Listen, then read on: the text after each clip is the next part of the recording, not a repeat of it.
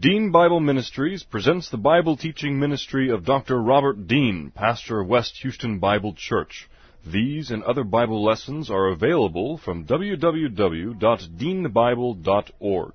Now let's listen to our lesson from God's Word, the Bible. You need to close your Bibles and take out a blank sheet of paper. We're going to have a quiz. I want to see how smart y'all are. 32 questions.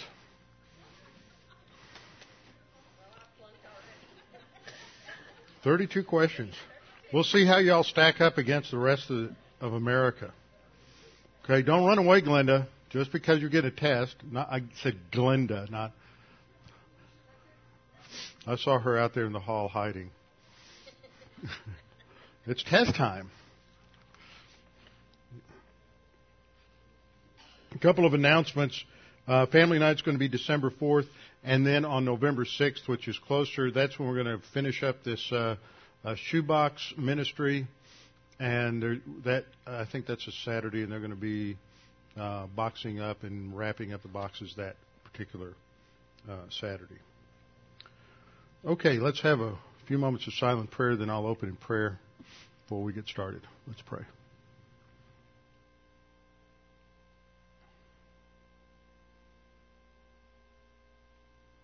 Father, we're thankful that we can come together this evening to study your word, and that as we study your word, God the Holy Spirit uses it to uh, challenge us, to teach us, to edify us, to uh, strengthen us spiritually, that we might uh, learn how to think as you would have us to think, that we might live in a way that honors and glorifies you.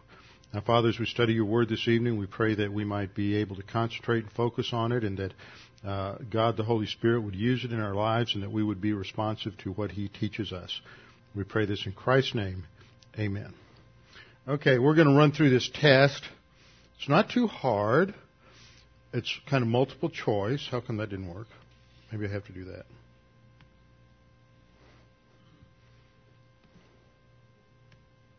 Okay. There we go. Okay, first question. This is the Pew Research Forum's uh, quiz that they gave to Americans to see if they what they knew about their own religious beliefs. First question is which Bible figure is most closely associated with the Exodus? Job, Elijah, Moses, or Abraham? You can just write down your answer. Don't overthink. Which Bible figure is most closely associated with the Exodus? Job, Elijah, Moses, and Abraham. What was Mother Teresa's religion? Catholic, Jewish, Buddhist, Mormon, or Hindu. Catholic, Jewish, Bu- Buddhist, Mormon, and or, I mean, or Hindu. Mother Teresa's religion. Okay, the uh, third question: Which of the following is not part of the Ten Commandments? Three of these are in the Ten Commandments. One is not. Pick the one that's not. Do not commit adultery. Do unto others as you would have them do unto you. Do not steal. Keep the Sabbath holy. Fourth, when does the Jewish Sabbath begin? Friday, Saturday, or Sunday? When does the Jewish Sabbath begin?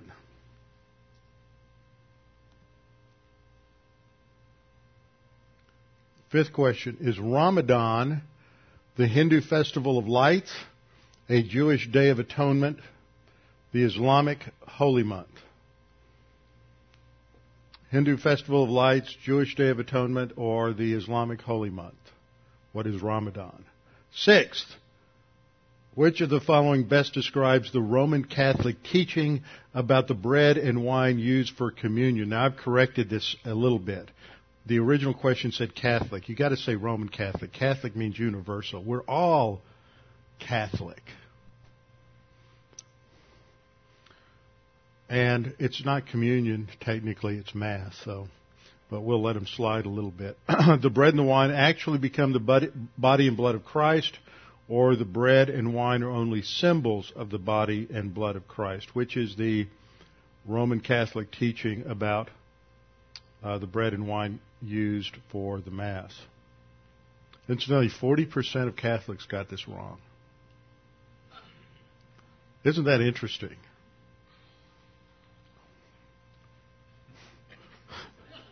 Seventh, in which religion are Vishnu and Shiva worshipped? In which religion are Vishnu and Shiva worshipped? Hinduism, Buddhism, Judaism, which one?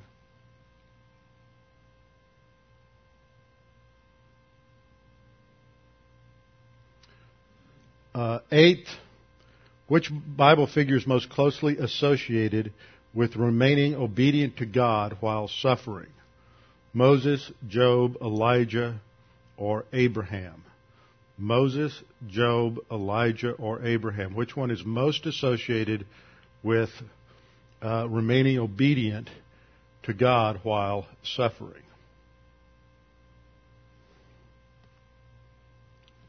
Oops.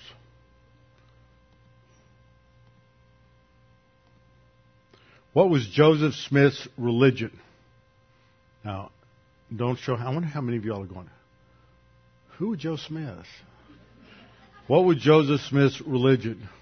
Catholic, Jewish, Buddhist, Mormon, or Hindu? Catholic, Jewish, Buddhist, Mormon, or Hindu? Joseph Smith. Okay, number 10. I'm just not good at manipulating. Uh, according to the rules, now this is a good question. According to the rules of the U.S. Supreme Court, is a public school teacher permitted to lead a class in prayer or not? Is a public school teacher permitted by the Supreme Court to lead a class in prayer or not? Yes, it's permitted. No, it's not permitted. Which one? Next question. According to rulings by the U.S. Supreme Court, is a public school teacher permitted to read from the Bible as an example of literature or not? Yes, it's permitted, or no, it's not permitted. Just write yes or no.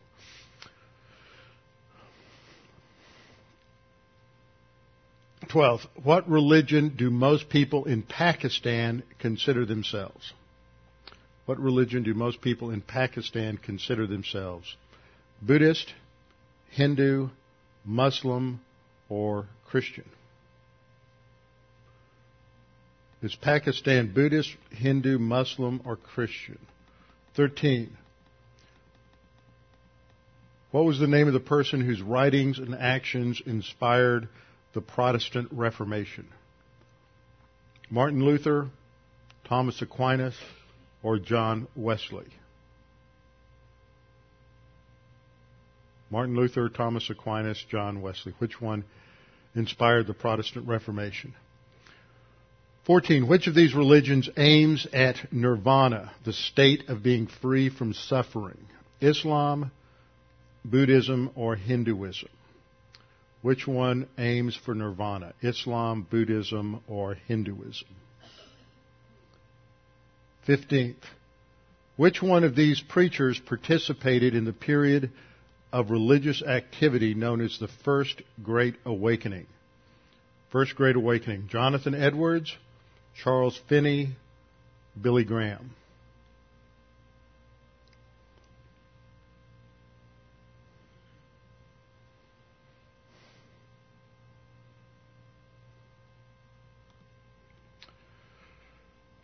Sixteenth, do you happen to know which of these is the king of the gods in ancient Greek mythology? Zeus, Mars, or Apollo?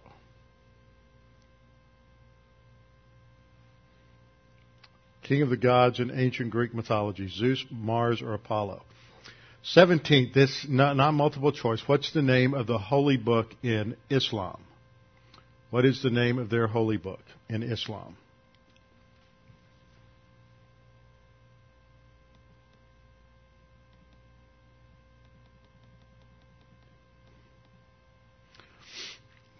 18. Is an atheist someone who believes in God, someone who does not believe in God, or someone eh, who is unsure whether God exists? Is an atheist someone who believes in God, someone who does not believe in God, or someone who is unsure if God exists?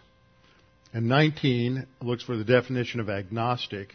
Is an agnostic someone who believes in God, someone who does not believe in God or someone who is unsure whether God exists.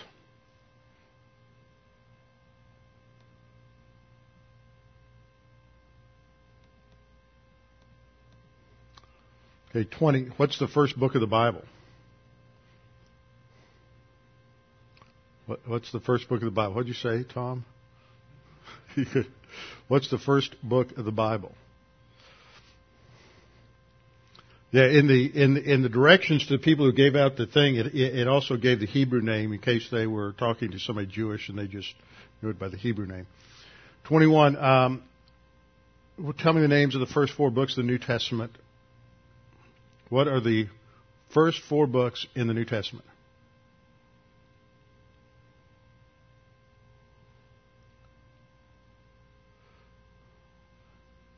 And not, I'll give you a hint. None of them are named Larry, Curly, or Moe.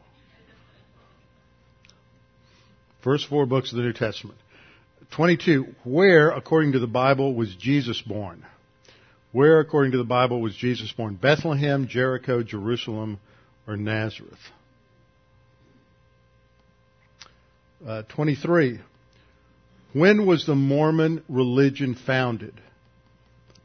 Before the year 1200 AD, between 1200 and 1800, or sometime after 1800.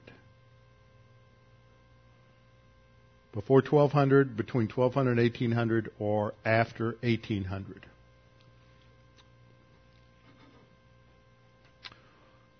Twenty-three. The Book of Mormon tells the story of Jesus Christ appearing to people in what area of the world?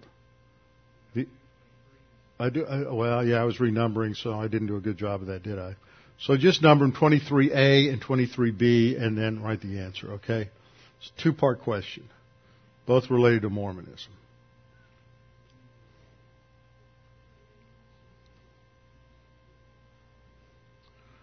Twenty-three A. When was the Mormon religion founded? Before 1200, between 1200 and 1800, sometime after 1800. Uh, 23b, the Book of Mormon tells the story of Jesus Christ appearing to people in what area of the world? The Americas, Middle East, or Asia.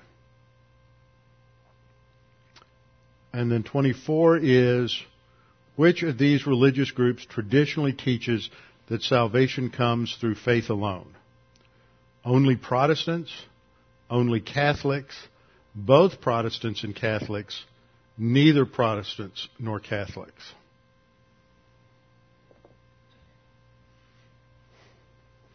that could be a trick question.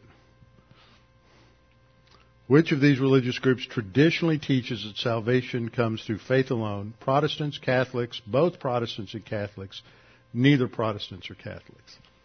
25. Which Bible figure was willing to sacrifice his son for God? Job, Elijah, Moses, or Abraham?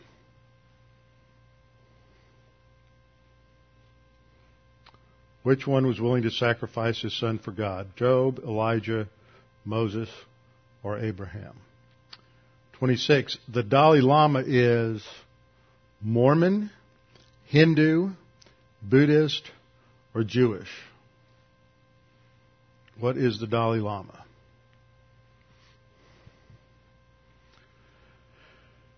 And Maimonides was Mormon, Hindu, Buddhist, or Jewish? I was after this thing came out. I happened to be listening to Glenn Beck on the radio show, and he pronounced it Maimonides, and he had no idea, which just displayed his total lack of education. Maimonides was Mormon, Hindu, Buddhist, or Jewish.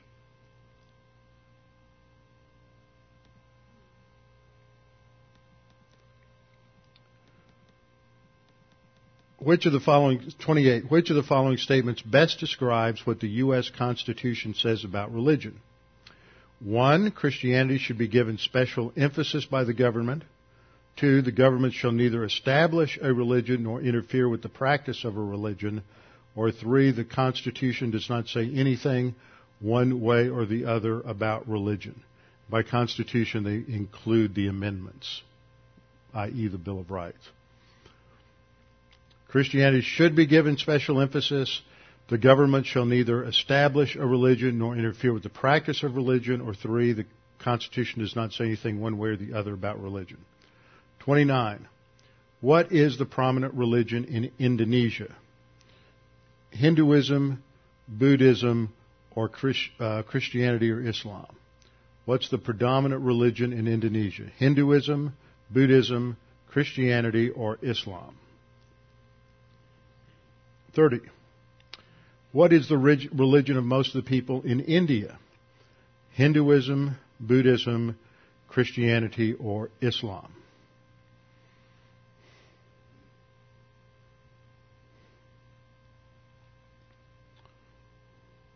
Thirty-one.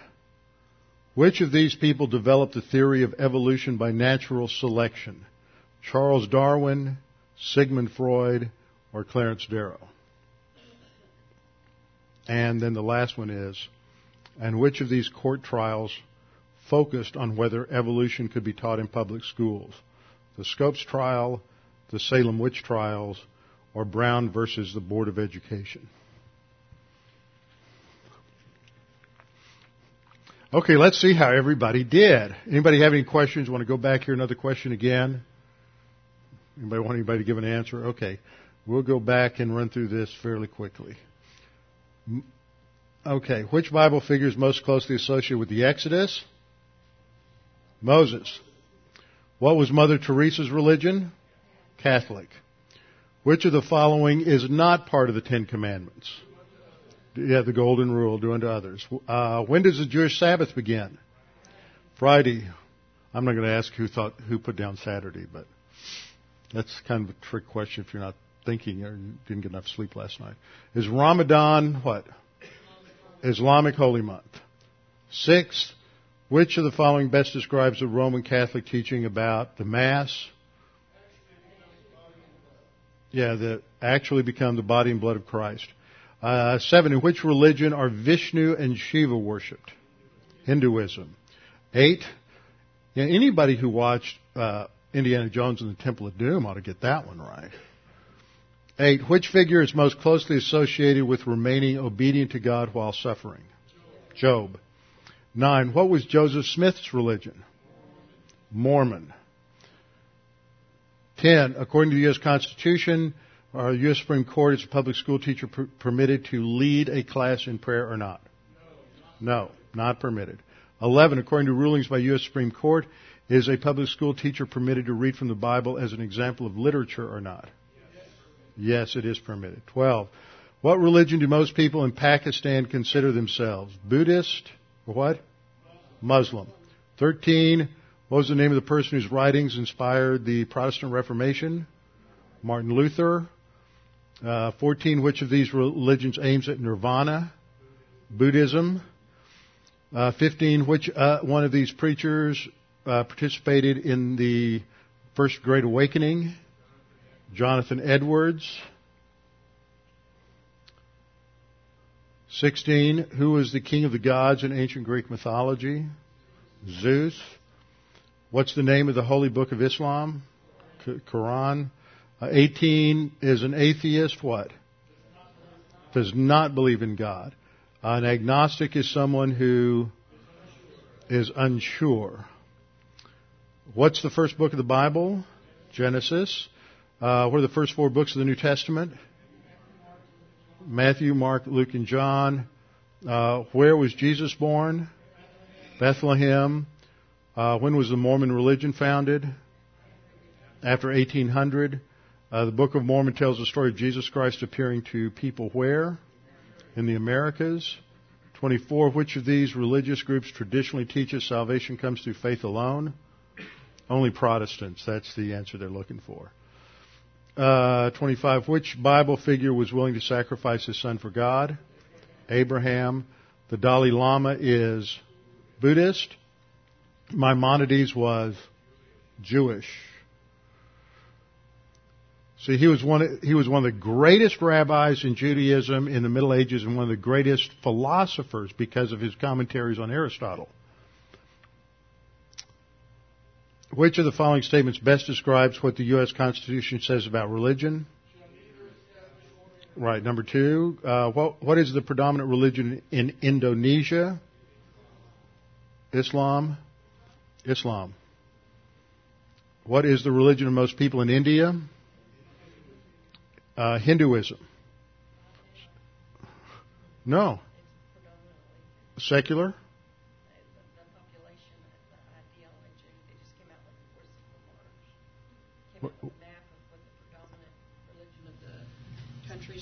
Yeah. And it's Islam. Yeah. In in India? Yes.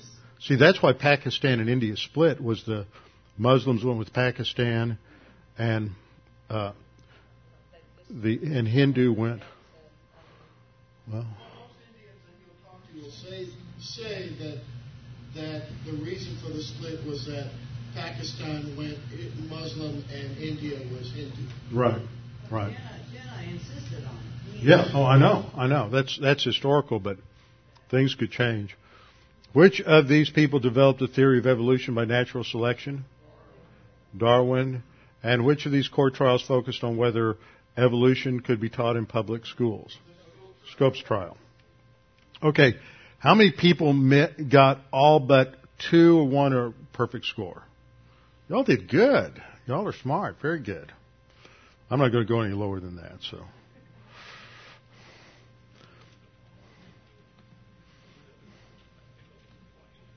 You can go out, you can do a search on the Pew, uh, Pew Research poll and take a look and they, they've got all kinds of data there on how it broke down as to who knew what. But it turned out that atheists and agnostics knew more about, world, did better on all the questions than Protestant evangelicals did. Uh, shouldn't surprise anybody with the level of teaching in most churches. Yes, Mike. They do? Are you sure about that? I would not. I would disagree with that. Having gone to a Catholic school.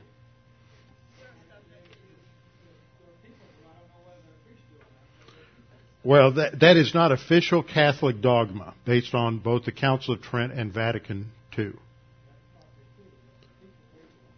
Well, some people, you, you, it's really tough. And, and having, having talked, having gone to, gone, I got my master's degree at University of St. Thomas, sat around with Jesuit priests all day long with another Dallas guy, and we had all kinds of great discussions. It's just like sitting down talking with a Mormon. They have parsed their words so much that you have to get, you know, it's like Bill Clinton said, what's the meaning of is? You really have to define that. And you have to get, really get below the surface because they will say the right thing, but they don't mean what you mean by it. And you, sometimes you have to have long conversations over a long period of time before it finally comes out what they mean by it. Like um, I had one person tell me one time, "You really are learning a lot, of, earning a lot of grace." I was a Catholic, so it's it's how they define their terms, and it gets really mushy. So it's really important to ask questions uh, and keep asking them and pose situations and things like that. Okay, let's open our Bibles to Hebrews chapter three. Hebrews three eighteen. Hmm? I mean thirteen eighteen. Why am I? Got to get my glasses cleaned. Hebrews thirteen eighteen. We'll probably come close to finishing up this evening. This is where we get into the um, the concluding statements in this epistle. The writer uh, moves out of his uh, final exhortation in verse uh, 17 to some just some closing comments or his um, his conclusion. He says, "Pray for us, for we are confident that we have a good conscience." Conscience in all things, desiring to live honorably. But I especially urge you to do this so that I may be restored to you the sooner. Now this is just a simple exhortation to pray, a, an imperative for uh, that they should have him on their prayer list and that they should be praying regularly for the writer of this uh, this epistle. It's given in a second person uh, plural, so it's addressed to all of those who read it. It's a present imperative, which means this is supposed to be just a standard, uh, characteristic, standard behavior in the life of any believer. We are to be praying for others, intercessory prayer. We should have a prayer list, and you should keep a keep track of various prayer requests and how they are answered, how they are, how God um, fulfills those requests. So he begins by saying, pray for us. So he's with a group. It's not just him. So it would include, um, if this was an apostle, it would include his entourage. If he is an apostle associate, uh, then it would include those who are with him. So he says, pray for us, for we are confident that we have a good conscience. And this word for confident is a really interesting word in the Greek. It's the word peitho. And peitho and uh, pisteuo are etymologically related. Pisteuo is the Greek word for faith, to believe, and peitho is the uh, Greek word for con- uh, for for to persuade. Uh, a few times it's translated believe or trust, but it is primarily has the idea of of persuasion. But it shows that there is a close relationship between belief and the intellectual act of being persuaded that something is true. They are different. There have been some that have come out of the free grace movement. This caused a lot of division a few years ago that have tried to argue that they were the same thing, that, that you don't really have a volitional decision, you're just persuaded, and when you're persuaded, you believe. And uh, sometimes you have to figure out what people are, what the bad guy is that they're trying to argue against.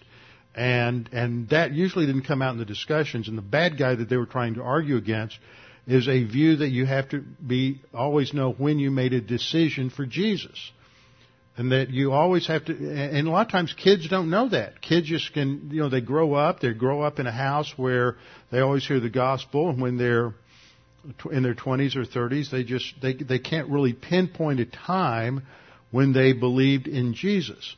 But they went about it the wrong way by by making this kind of emphasis, and it caused a real and it's caused a big rift in the whole free grace movement. This is why the the the group associated with Bob Wilkin and Zane Hodges, John Niemela, and this crowd were arguing for what they call passive faith, that you're just persuaded uh, to be, uh, to believe, and once you are persuaded, then you believe. It just uh, it naturally falls out. And so, if those of you who were around for the first Chafer conference, uh, I believe that was when Tommy Ice had a, had to have a stent put in his heart, and so we uh, plugged Nemo in for a second paper, and he presented a paper on this, caused a big disruption and problems with Chafer Seminary and other things. And this is just an erroneous position.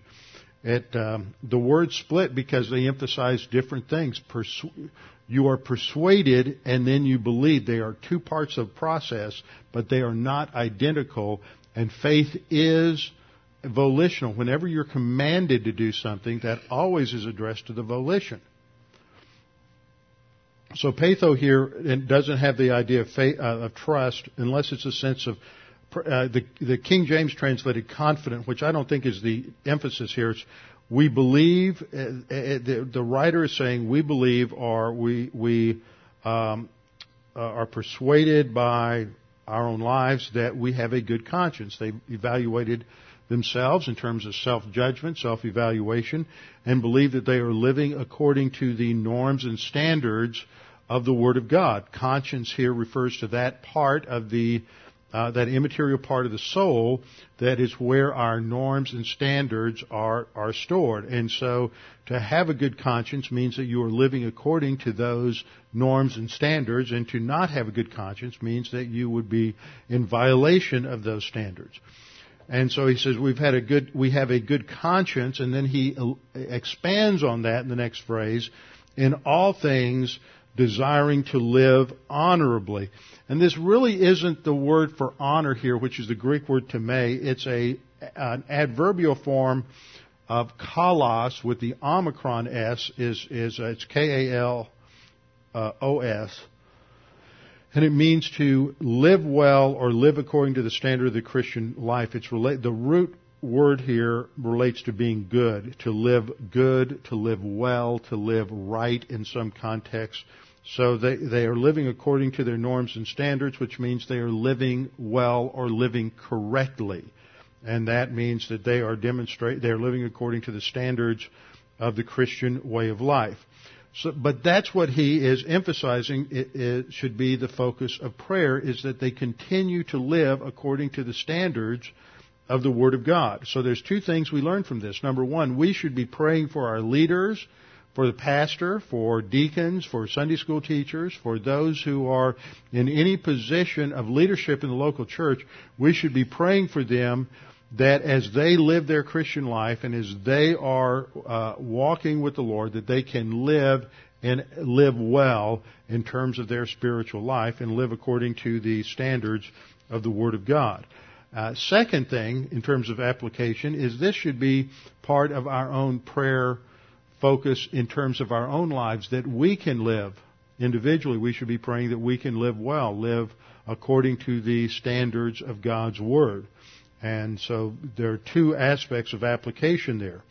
Uh, but that's the emphasis. Pray for us, for we're confident, or we have are persuaded, we believe that we have a good conscience, in all things desiring to live to live well. And then verse 19, but, and so it starts with this contrast, just a slight contrast.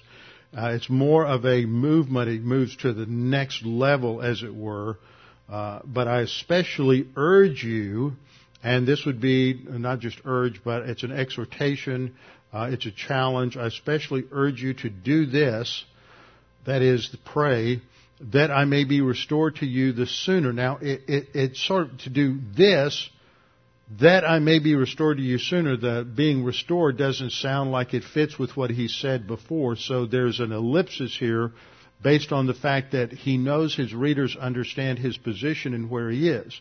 But all this tells us is that he seems to be somewhere else, and there seems to be something that hinders him from being with them in their presence, but we don't know what that is. Just that's all we can infer from this is that, and he's probably at first uh, supposition would be well maybe he's in prison uh, as Paul was in prison, and, and, but there's a mention of Timothy being uh, uh, set free in verse 23. So I, I would think that if that is what is hindering him, that he would say it a little more clearly. So we're not sure just why he isn't able to be restored to them at this particular time. Then he comes to his closing, uh, his closing uh, benediction or his closing prayer, blessing upon uh, his readers. He says, Now may the God of peace, who brought up the Lord Jesus from the dead, that great shepherd of the sheep through the blood of the everlasting covenant, and then he goes on to say, make you complete in every good work to do his will, working in you what is well pleasing in his sight, through Jesus Christ, to whom be the glory forever and ever. Amen. And so we have this brief closing prayer and statement that focuses on what the goal should be. Now, if you break this down, these two, two verses, a lot of extraneous material is here. Not unnecessary material, but it is extraneous in the sense that it doesn't relate to the main idea. The main idea has to do with may God do something. May God make you complete in every good work. Everything else modifies either God or making you complete or equipping you in every good work. So verse 20 focuses on identifying the God of peace and attributes related to God that, that focus our thinking on the, the message of the book. He says several things. He says, first of all, He is the God, first, of peace. Second, he's the God who raised the Lord Jesus Christ from the dead. Third, he identifies the Lord Jesus Christ as the great shepherd of the sheep. And then fourth, he makes this statement through the blood of the everlasting covenant. Now this is a very unusual verse, and commentators really struggle with this, and it's not an easy solution. May the God of peace who brought up our Lord Jesus Christ from the dead. Who brought up is one word. It's a, it's a participle in the Greek. He brought up the Lord, Lord Jesus from the dead. That great shepherd of the sheep modifies the Lord Jesus. So let's just take that out in our minds. He brought up our Lord Jesus Christ from the dead through the blood of the everlasting covenant. This is the only place in the New Testament that indicates that God, the resurrection of Jesus is related to the new covenant and is on the basis of the new covenant. And it's through the new covenant. It's in plus a dative here. It's very clear, clearly stated this is a, a statement of means that God raises Jesus uh, through or by means of the eternal covenant. And that's a very odd way of stating it. But it would indicate that the resurrection then is based on the fact that sin has been conquered. And if we can add some thoughts from Romans, it indicates that it is a statement of, or a validation of God for what Christ did on the cross in completely paying for sin. And it is that sacrifice that paid for sin that establishes the, or that is the basis for the new covenant. It doesn't inaugurate or begin the new covenant. This is where we get in that uh, a little bit difficult terminology, and theologians haven't settled on preci- precision in some of this terminology. The it, the covenant was, uh, we could say, established in the sense that the covenant, the uh, excuse me, the sacrifice for the new covenant was made at the cross. But the covenant doesn't go into effect until the end of the tribulation when Jesus Christ returns to the earth. So all of the, the all of the aspects of the new covenant are yet future. We are not living uh, now. We're not experiencing the benefits of the new covenant as it is stated in the Old Testament. We are experiencing things that are similar to and foreshadow different aspects of the new covenant. But we're not, the new covenant is not here. The new covenant implies, as clearly states, that everybody is, all the Jews are indwelt by God the Holy Spirit, such that no one needs to teach their neighbor anything about the Word. There's just sort of this, this intuitive grasp of doctrine as a result of the indwelling of God the Holy Spirit under the new covenant. And I've heard seminary professors and pastors try to argue that what, what we learn from the Word of God, uh, the Holy Spirit teaches us, and that's the application. But that's not what the text says in, in the Old Testament. So we have to get away from that. We're not living under the New Covenant. Then you get into the problem with amillennialists and postmillennialists who argue that we are in a form of the kingdom.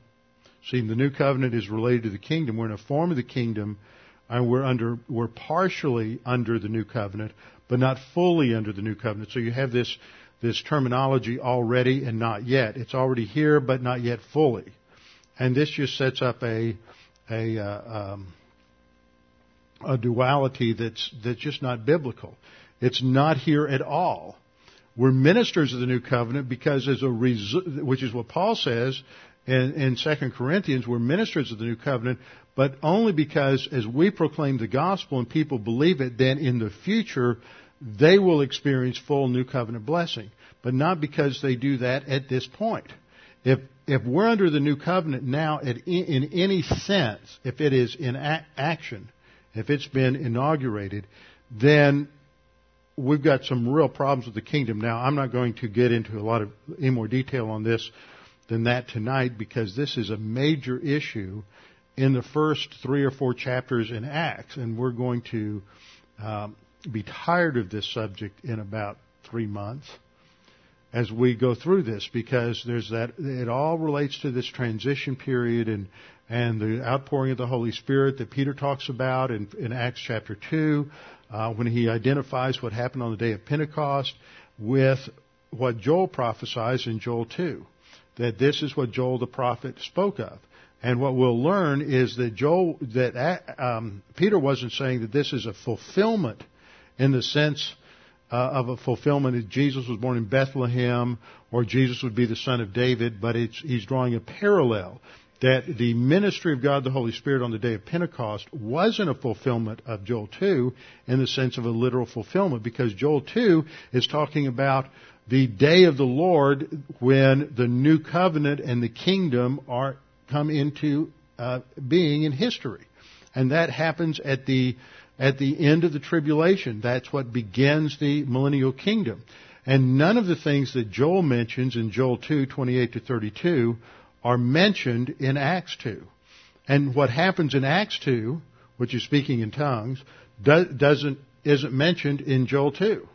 It's just a, a parallel.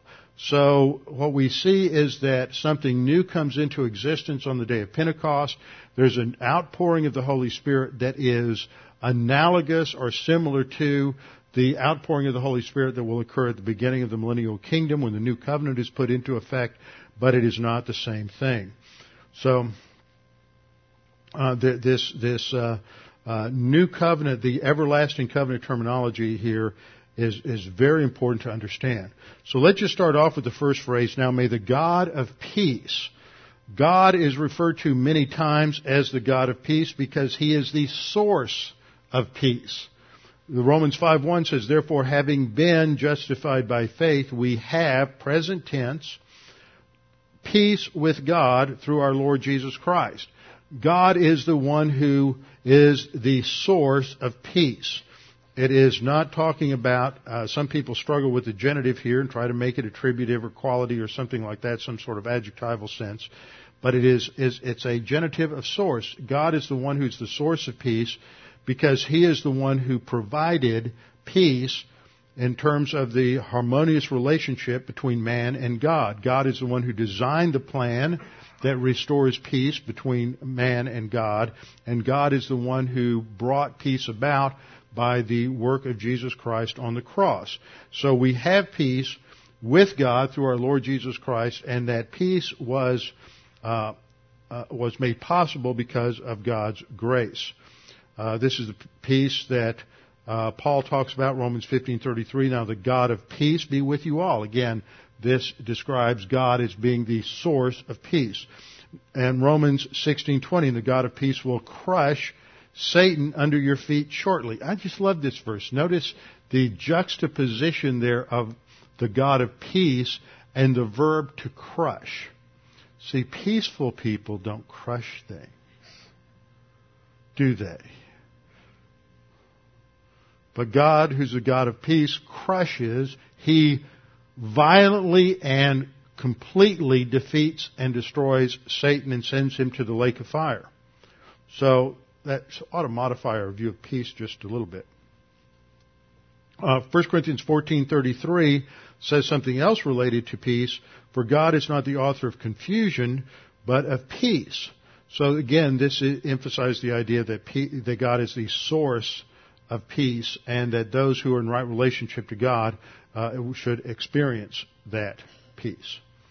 Now the next thing that this verse says, now may the God of peace, the next thing it states is the, his role in the resurrection, that the God of peace is the one who brought up our Lord Jesus Christ from the dead.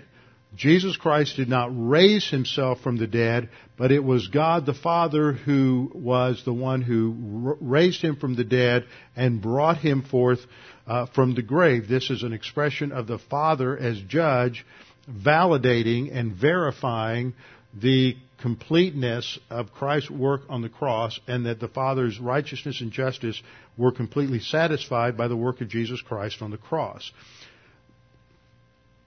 Then we have the next phrase that modifies Jesus and refers to him as the great shepherd of the sheep.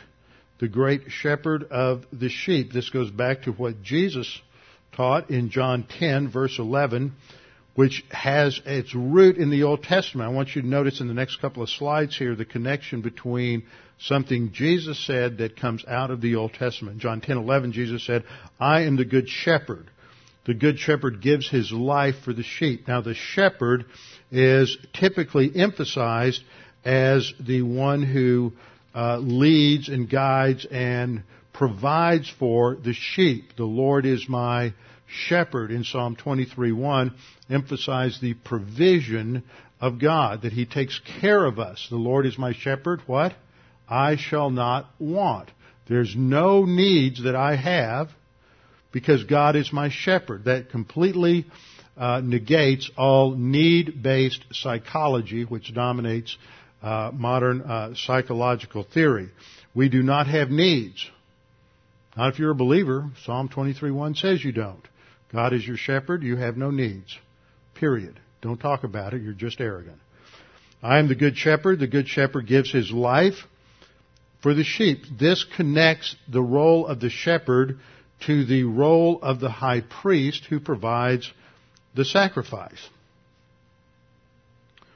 So the Jesus identifies himself as the shepherd and the shepherd will sacrifice himself for the good of the sheep. This also goes back to Isaiah 63:11. Uh, then he remembered the days of old, Moses and his people saying, "Where is he who brought them out uh, up out of the sea with the shepherd of his flock?" That is Moses being the shepherd of his flock, God's flock, the people. Where is he who put his Holy Spirit within them? So the emphasis of leadership and God's shepherding of the people is then uh, seen to be uh, directly related to the person of the Lord Jesus Christ as the Good Shepherd.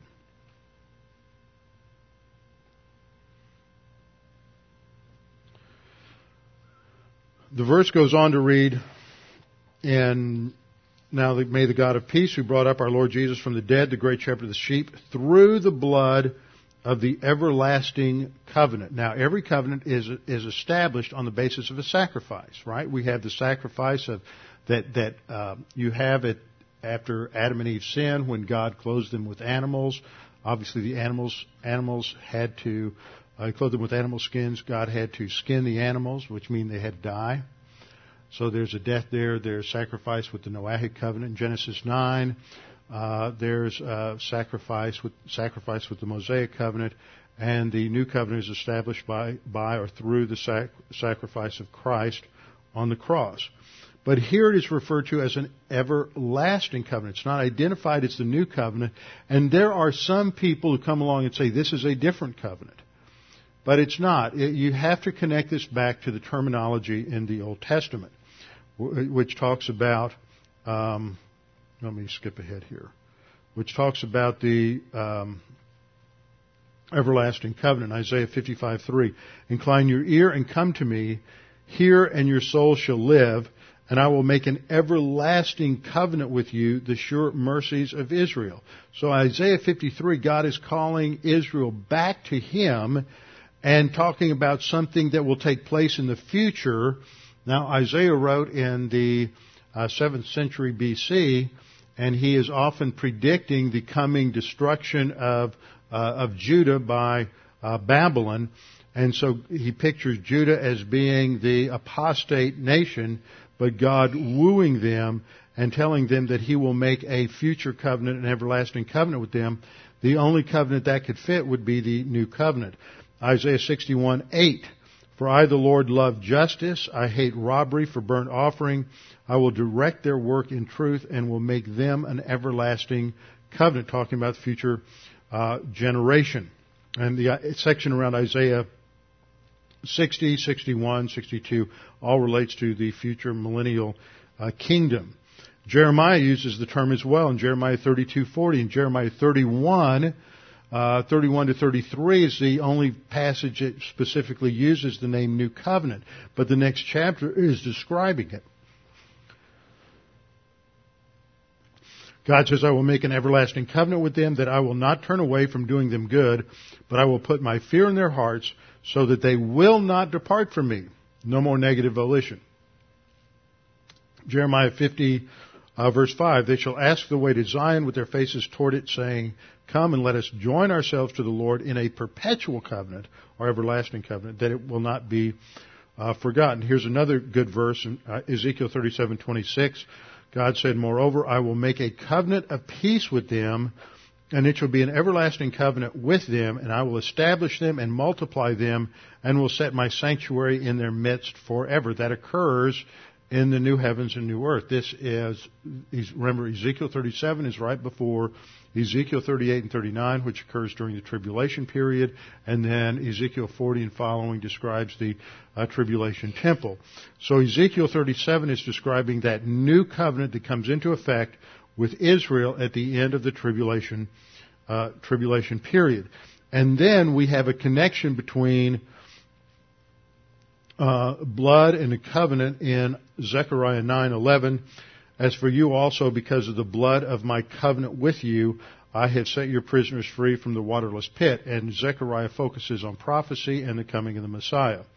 So all of this sums up what we find in verse 20, uh, explains it. May the God of peace, who brought up our Lord Jesus Christ from the dead, God the Father was the one responsible for the resurrection.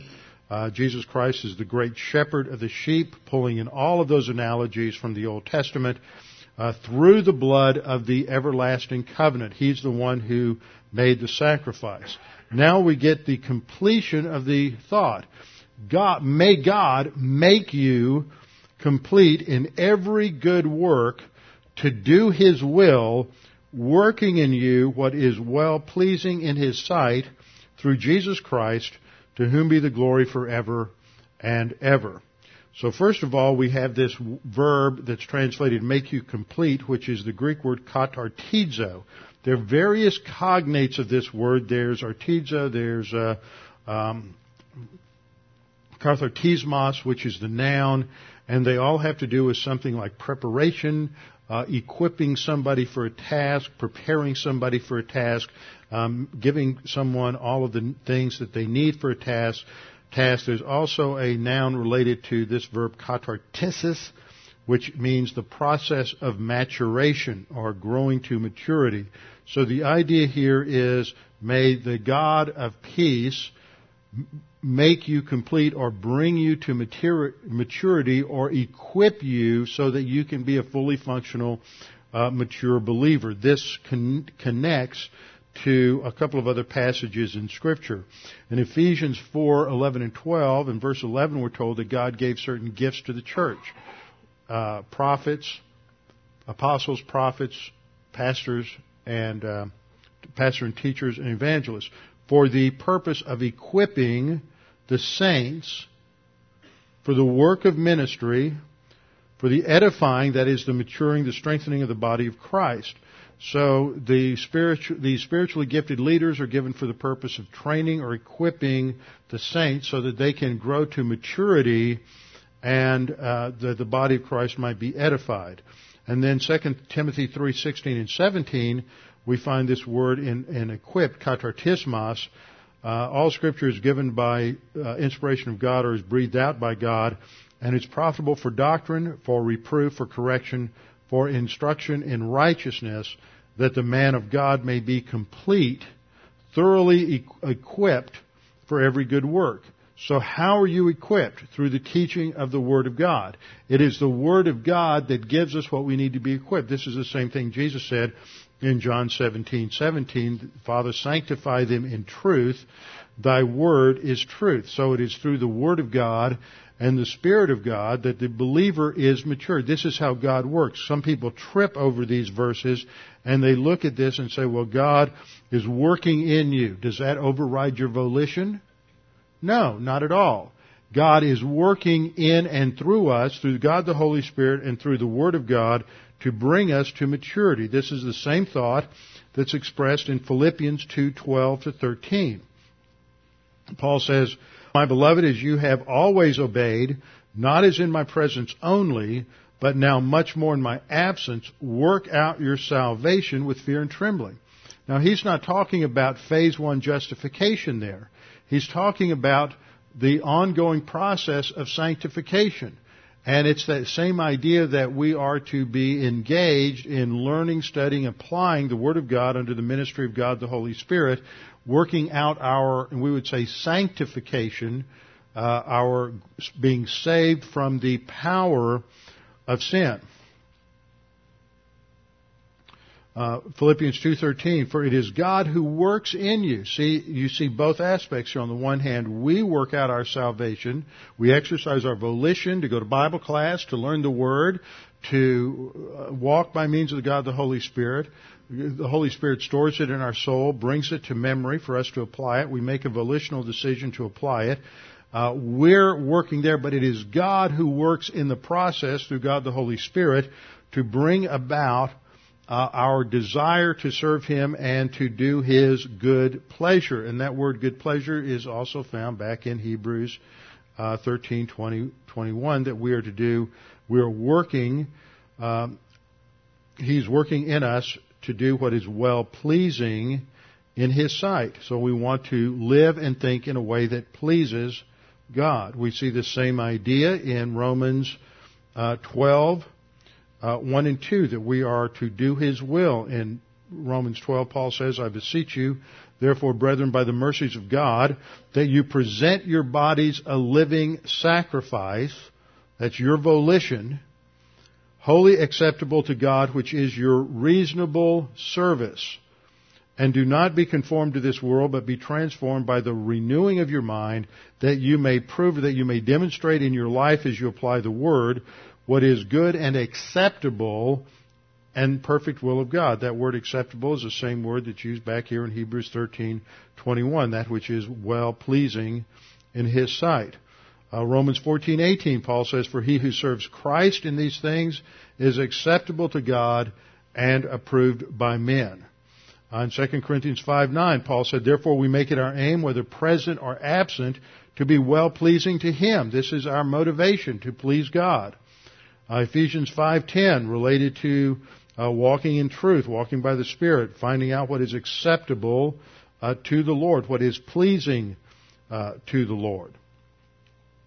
Philippians 4:18 Paul says indeed I have all and abound I'm full having received Epaphroditus the thing sent from you a sweet smelling aroma an acceptable sacrifice well pleasing to God giving to support uh, pastors in this case but just helping other believers financially believers who need it this is well pleasing uh, well pleasing to God so in verse 21 we see the completion of this blessing statement that uh, we're, we're to praying that God will make us uh, complete in every good work to do His will, working in us what is well pleasing in His sight through Jesus Christ, to whom be the glory forever and ever. He is the one who gets the glory.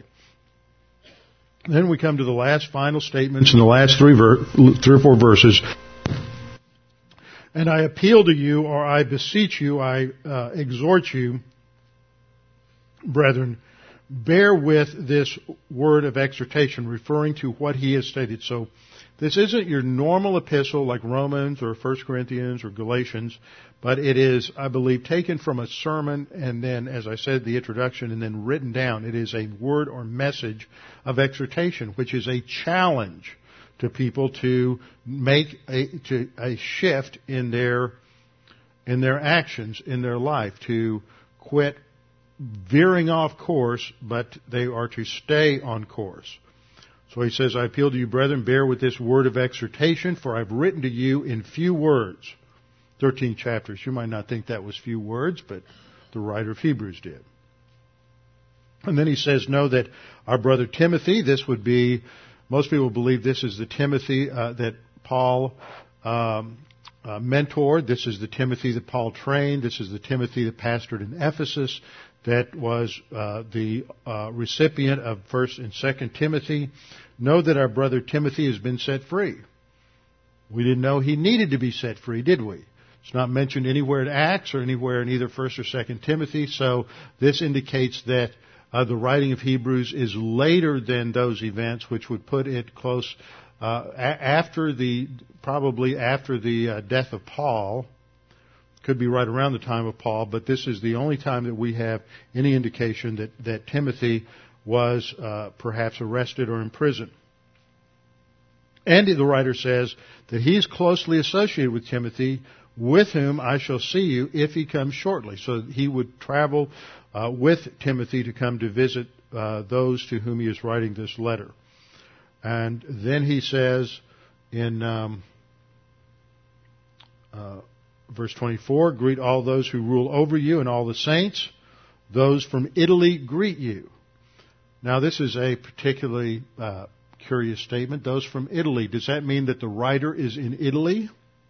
Probably not. The way the phrases are used in um, uh, in Greek, it would probably indicate that he is not in Italy, and there are some with him, some believers from Italy who are with him, some from Rome, some other places who are with him that are known to his recipients.